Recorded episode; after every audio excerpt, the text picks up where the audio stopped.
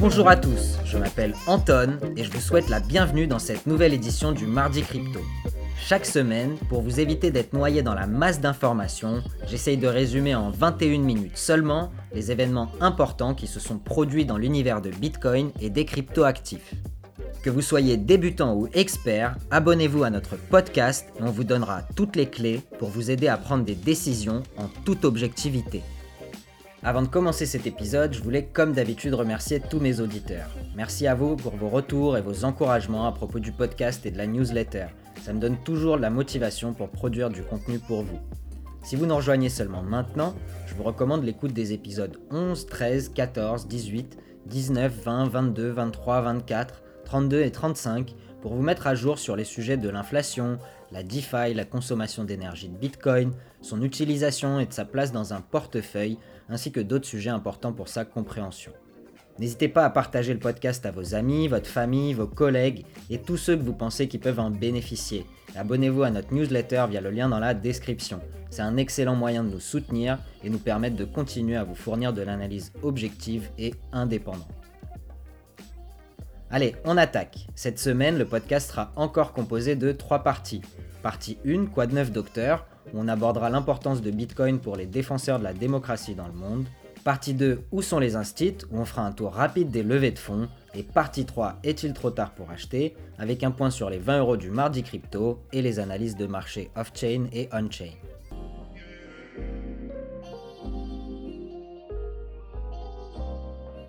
C'est parti pour la partie 1. Le Forum pour la liberté 2022 a eu lieu à Oslo cette année.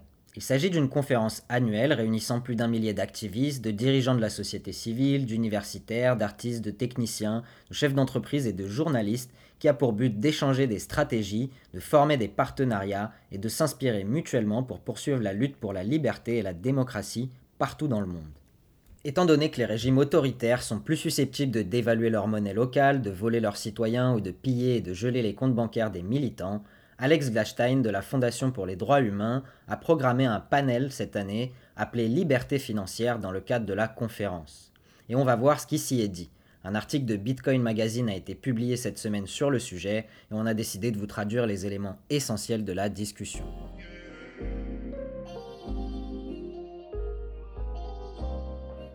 Tout d'abord, un constat. Moins de 20% de l'humanité vit dans des démocraties à part entière, alors que 54% de la population mondiale vit dans des pays au régime autoritaire et des dictatures. Ça signifie que 4,2 milliards de personnes sont privées des droits humains fondamentaux, tels que la liberté d'expression, la liberté de transaction, le droit à l'égalité et le droit à la propriété. Ils sont aussi exclus de la participation économique et n'ont pas accès aux outils qui leur permettraient d'économiser de l'argent ou de recevoir des prêts. Le terme démocratie est apparu pour la première fois dans les cités-États grecs, signifiant gouvernement du peuple, par opposition à aristocratie, signifiant gouvernement d'une élite. Bitcoin, dans sa philosophie, est conçu pour être de l'argent du peuple pour le peuple, où un consensus sur les changements est nécessaire de la part de tous les participants au réseau sans avoir besoin d'intermédiaires, c'est-à-dire d'élites. Par conséquent, Bitcoin est beaucoup plus démocratique que notre système exclusif actuel de banques centrales et d'institutions financières, et en tant que tel, c'est l'outil le plus démocratique dont nous disposons à ce jour. La question est de savoir comment cet outil est utilisé, par quel pouvoir, et comment l'éducation et la connaissance vont-elles de pair avec les intérêts des plus grands acteurs. À travers trois portraits d'activistes, nous allons maintenant voir comment Bitcoin est utilisé pour promouvoir la liberté financière et les droits humains.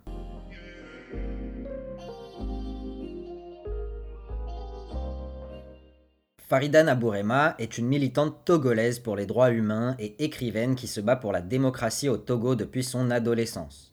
Le Togo est un pays d'environ 9 millions d'habitants, situé entre le Ghana et le Bénin, et il possède le plus ancien régime militaire d'Afrique, dirigé par le même gouvernement et la même famille depuis 1967. L'argent a été au centre de la lutte pour le changement vers un Togo libre de la dictature des militants des droits de l'homme et des individus ont été arrêtés et torturés simplement parce qu'ils avaient donné de l'argent pour des manifestations contre le gouvernement. De plus, le Togo est l'un des 14 pays africains qui doivent encore utiliser la monnaie coloniale, le franc CFA. La France a créé le franc des colonies françaises, le CFA, au lendemain de la Seconde Guerre mondiale lorsqu'elle supervisait le deuxième plus grand empire colonial du monde, ont écrit Gladstein et Mohamed Keïta dans Foreign Policy. Avec l'aide de la Banque mondiale et de la Banque monétaire internationale, ce système d'exploitation et de contrôle monétaire a survécu au colonialisme qui a en grande partie pris fin au début des années 60 et a permis à la France d'exploiter un vaste territoire africain pour des ressources stratégiques et des marchés d'exportation lucratifs. Historiquement, le système CFA a également généré des revenus supplémentaires pour la France en obligeant les pays du CFA à déposer initialement 100% et ces dernières années 50% de leurs réserves au Trésor français, où ils servaient de capital productif portant intérêt. Entre 1945 et l'introduction de l'euro en 1999, les autorités françaises ont dévalué le CFA par rapport au franc français de 99,9%, augmentant le pouvoir d'achat des Français par rapport aux nations africaines et subventionnant le mode de vie français. Selon Farida, le Bitcoin est un moyen pour l'opposition togolaise de lever des fonds de manière privée, de protéger les donateurs et de détourner l'argent du contrôle du gouvernement. Pour protéger le CFA, des lois ont été adoptées interdisant aux citoyens de posséder des devises étrangères. Vous avez besoin d'une autorisation spécifique du ministre du Commerce pour avoir accès à un compte en devises et vous ne l'obtiendrez pas si vous êtes ouvertement opposé au gouvernement. De plus, l'utilisation du franc CFA a fait perdre en pouvoir d'achat aux Togolais et a augmenté la pauvreté. Bitcoin offre une meilleure stabilité tout en nous permettant de poursuivre notre lutte et de nous aider à trouver un système monétaire différent avec plus de responsabilité pour les gens. Car aujourd'hui, le peuple togolais ne peut rien dire à propos des politiques fiscales, monétaires et financières du gouvernement, a conclu Farida lors du panel.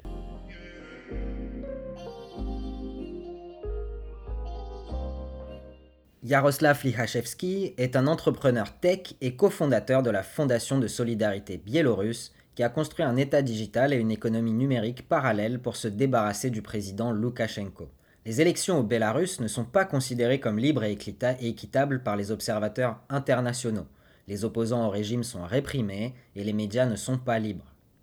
Avant 2020, Likhachevsky ne prenait pas la crypto-monnaie au sérieux, il en faisait des blagues.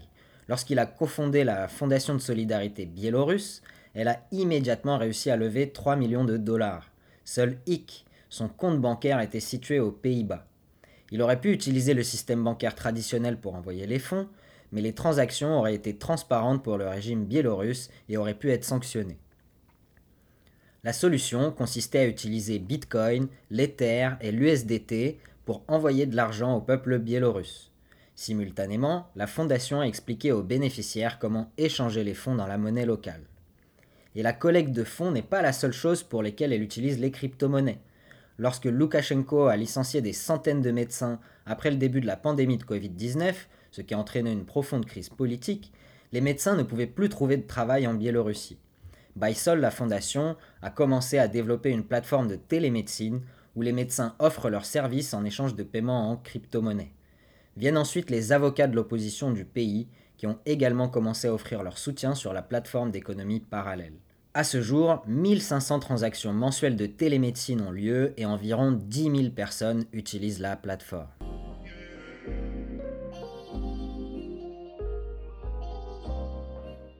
Et enfin, le troisième portrait, c'est celui de Nelson Rouda Zabla, qui est un journaliste d'investigation salvadorien qui a couvert l'utilisation de Bitcoin au Salvador pour le journal indépendant El Faro. Il pense que Bitcoin est utilisé par le gouvernement du président Bukele pour détourner l'attention des profonds problèmes de corruption, de violation des droits de l'homme, de prise de pouvoir illégitime et de pauvreté dans le pays. Il affirme que le portefeuille Chivo, géré par l'État, facilite essentiellement une monnaie digitale de banque centrale et est utilisé comme outil de surveillance par le gouvernement, ce qui est contraire à l'éthos de Bitcoin. Chivo étant un portefeuille non custodial, c'est-à-dire que les fonds sont détenus par le gouvernement salvadorien et non par les Salvadoriens eux-mêmes, les Salvadoriens ne sont pas libérés par Bitcoin, mais plutôt le contraire. Ils sont captifs et dépendants du gouvernement sur le sujet s'ils utilisent le portefeuille Chivo. Zabla voit cependant un cas d'utilisation positif pour Bitcoin son utilisation comme rail de paiement. Mais il a déclaré en même temps qu'à part à Bitcoin Beach, ce n'est pas comme ça qu'il est utilisé au Salvador. Bukele est un président très populaire, mais les régimes autoritaires peuvent aussi être populaires. Et Bitcoin a été son premier mouvement impopulaire, car la principale chose que les gens ont obtenue était la volatilité du Bitcoin, et ils ont eu peur de perdre de l'argent. Le gouvernement n'avait fait aucune éducation autour du portefeuille Chivo. Lorsque le groupe proche de Bukele a décidé de donner cours légal au Bitcoin en juin 2021, il n'a même pas informé son propre gouvernement de cette étape importante, et encore moins l'opposition. Zabla et de nombreux autres salvadoriens pensent que les bitcoiners ont été trompés et ne voient pas de points positifs pour leur pays. Il a même un message pour les bitcoiners enthousiastes qui sont devenus les défenseurs de la politique de Bukele. Arrêtez de blanchir ces actions qui ont sapé les institutions démocratiques au cours des dernières années. Il ne devrait pas être surprenant de dire aux bitcoiners de ne pas faire confiance à un gouvernement, a déclaré Zabla lors du panel. Le problème pour Nelson Zabla est de croire en un gouvernement qui promet la liberté financière tout en réprimant la liberté de la presse. Pour lui, Bukele démantèle la démocratie, il n'y a pas de séparation des pouvoirs et pas d'état de droit. La Constitution a même été modifiée pour permettre au président de se présenter aux élections en 2024 alors qu'il ne pouvait pas le faire. Comment Bitcoin, qui a ses racines dans le mouvement cypherpunk, a évolué pour voir des millionnaires voler dans des hélicoptères militaires au Salvador et faciliter ce type de dystopie. Pour Nelson, Bitcoin peut avoir des avantages dans l'avenir, mais pour une personne dont le village pourrait être détruit pour faire place à l'aéroport de Bitcoin City, c'est quelque chose de tout à fait différent.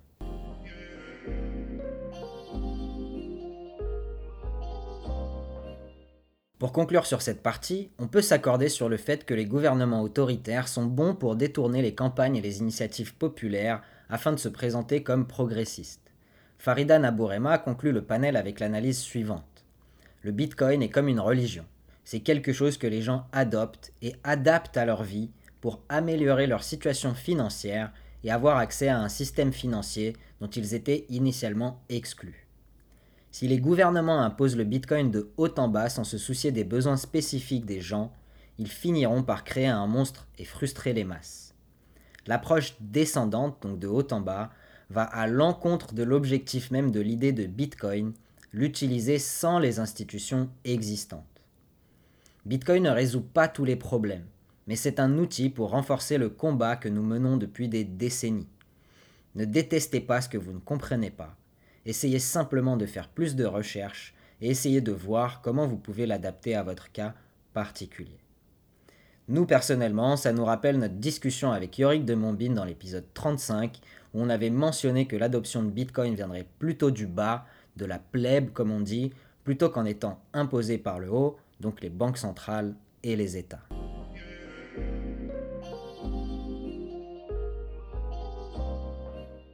Et on passe tout de suite à la partie 2, où sont les instituts avec les levées de fonds de cette semaine.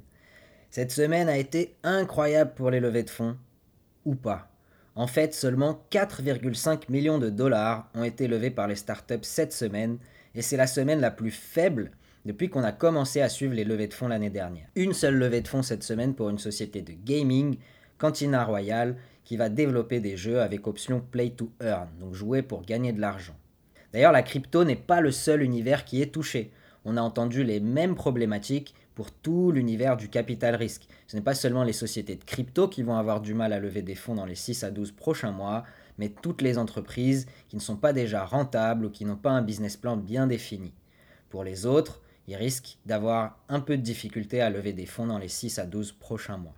Par contre, du côté des fonds d'investissement, il y a de l'activité, avec 5,2 milliards de fonds levés par des nouveaux fonds thématiques sur l'industrie des cryptoactifs. Le fonds Axios de Standard Crypto lève 500 millions de dollars pour investir dans les actions liées à l'industrie des cryptoactifs, ainsi que dans les cryptoactifs directement. La plus grosse levée est celle d'Andresen Horowitz, qui lève un fonds de 4,5 milliards de dollars pour investir dans l'industrie. C'est le quatrième fonds thématique levé par ce mastodonte de l'investissement, avec 7,6 milliards de dollars levés au total sur ces fonds thématiques crypto. Les associés, Ariana Simpson et Chris Dixon, comparent l'opportunité à long terme des cryptoactifs au prochain cycle informatique majeur, c'est-à-dire après les PC dans les années 80, Internet dans les années 90 et l'informatique mobile au début des années 2000. Pour eux, les cryptoactifs sont la tendance des années 2020. D'ailleurs, la société a déjà investi dans des sociétés très renommées de l'écosystème comme Alchemy, Avalanche, Dapper Labs, OpenSea, Solana et Yuga Labs, et il ne compte pas s'arrêter là. Au total, depuis le début de l'année, 14,5 milliards de dollars ont été levés par les startups crypto sur 21 semaines, donc on tourne autour d'une moyenne de 695 millions de dollars par semaine en 2022, contre une moyenne de 653 millions de dollars en 2021.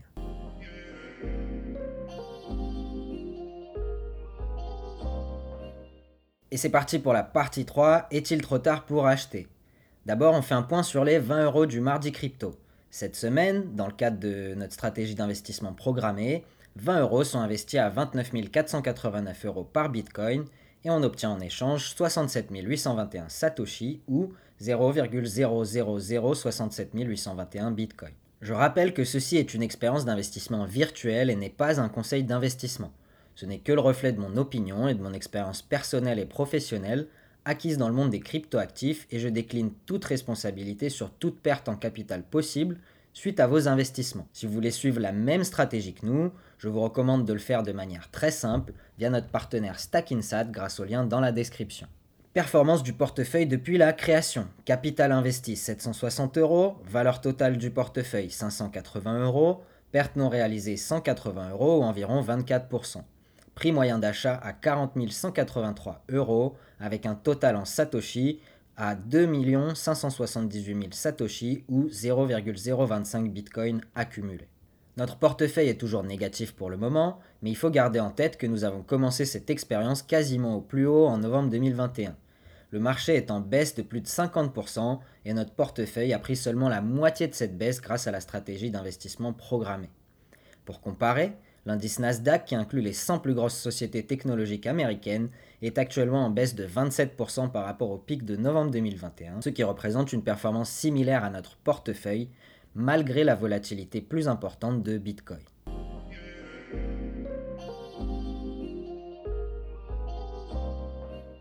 On regarde tout de suite le point de marché de Cryptofinance AG. Ils nous disent que la corrélation crypto avec la finance traditionnelle s'est affaiblie au cours de la semaine en faveur de la finance traditionnelle, avec la corrélation sur 30 jours entre Bitcoin et le Nasdaq baissant à 0,55. Dans le même temps, les actions et les obligations ont cessé d'évoluer ensemble depuis que le rendement américain à 10 ans a dépassé la résistance de 3%. Les investisseurs déplacent probablement des capitaux vers la classe d'actifs des obligations plus sûres, au lieu de simplement vendre et détenir de liquidités comme ils le faisaient jusqu'à présent. Un appétit pour le risque plus large, associé à une corrélation plus faible entre les classes d'actifs, pourrait signifier que les prix ont atteint un bas de marché, au moins pour un certain temps. Les chiffres macroéconomiques clés font état d'une inflation plus élevée, d'un revenu personnel légèrement supérieur et de dépenses stables. Si les dépenses cessent d'être vigoureuses à mesure que le revenu personnel diminue, les prix à la consommation pourront diminuer également. Par conséquent, après les deux hausses consécutives de 50 points de base prévues en juin et en juillet, on pourrait voir une Fed moins agressive en septembre, ce qui donnera très certainement un coup de pouce au prix de la crypto et des actions.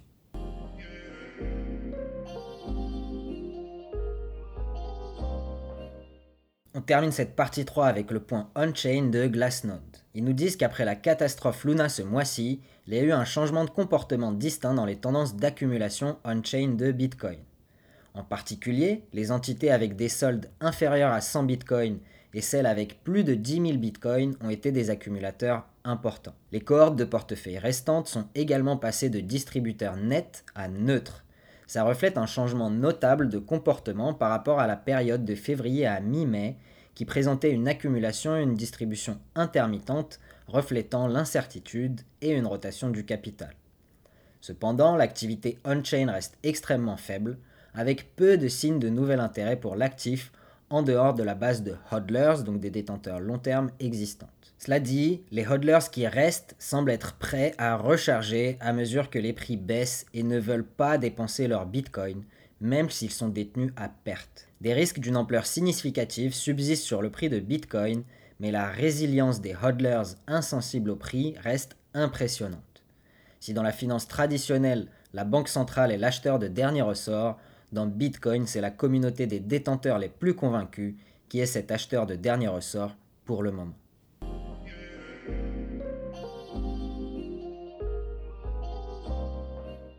Voilà, c'est la fin de ce podcast. Je vous remercie pour votre écoute. N'hésitez pas à commenter sur les différentes plateformes ou nous envoyer vos questions directement par mail à l'adresse lemardicrypto.protonmail.com. On vous répondra avec grand plaisir.